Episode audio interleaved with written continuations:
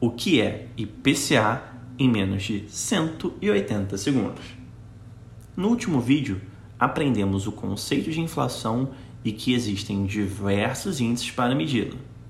Hoje, vamos falar do índice que, ao meu ver, é o de maior relevância.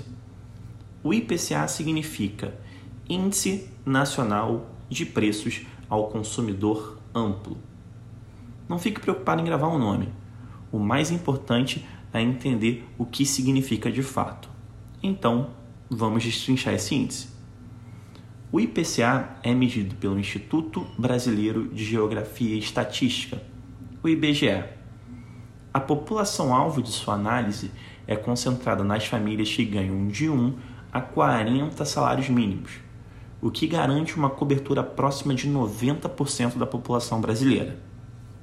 O índice avalia diversos itens, como alimentação e bebidas, artigos de residência, transportes, comunicação, despesas pessoais, habitação, saúde, vestuário e educação.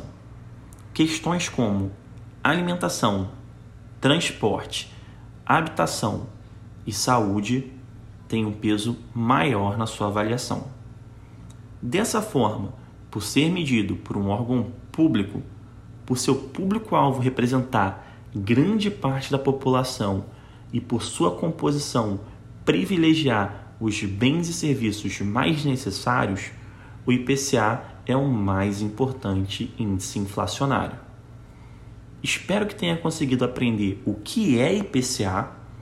Muito obrigado pela sua companhia até agora e me fala o que achou aqui nos comentários. Beleza? Um forte abraço.